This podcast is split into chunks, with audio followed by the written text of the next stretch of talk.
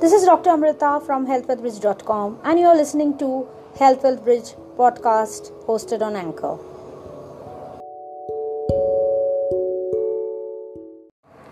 This is a necessary disclaimer. This information is only for awareness. As healthcare information is constantly updated, this blog post and the podcast is not meant to be a replacement for a doctor's consultation, nor is it a medical recommendation for treatments.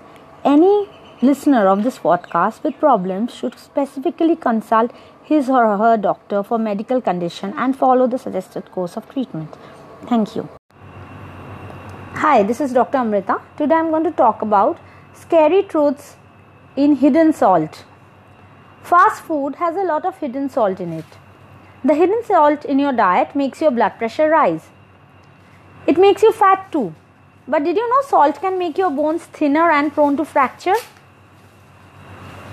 Why does your body need sodium? Sodium is a part of sodium chloride or table salt.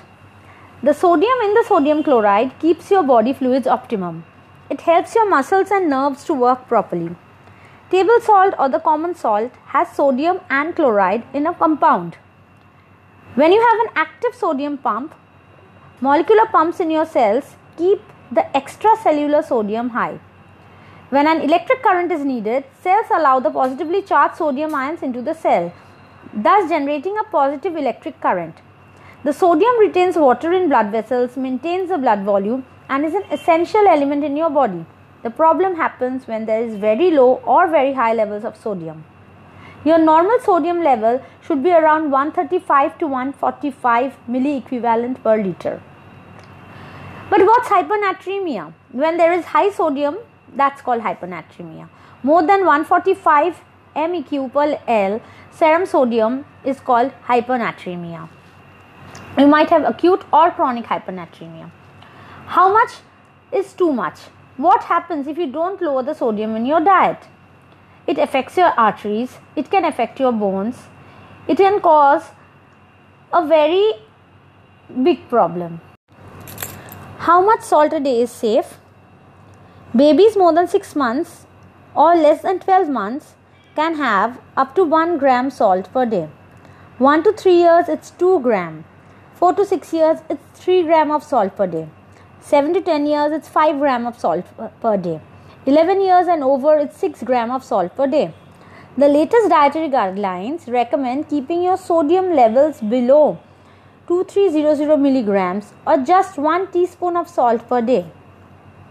The American Heart Association has encouraged people to keep their intake below 1500 milligram.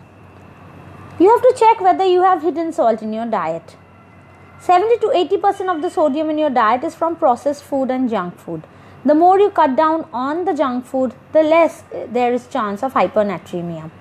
Salt is notoriously hidden in many food. That's why it's difficult to estimate your intake correctly. What are the hidden salt sources? Table spreads, pickles, fast food, crisps, cheese, bacon, breakfast cereals, vegetable juices, packaged cottage cheese, most processed foods such as bread, breakfast cereals, ready made soups, tinned food, even biscuits, ready made masala mixes, ready made batters, instant meals, any mix where the ingredients are all powder. Check the food label before buying any quick fix meals. Smoked, cured, salted, or canned meat, fish or poultry, including bacon, cold cuts, ham, frankfurters, sausages, sardines, caviar, burritos, and pizza.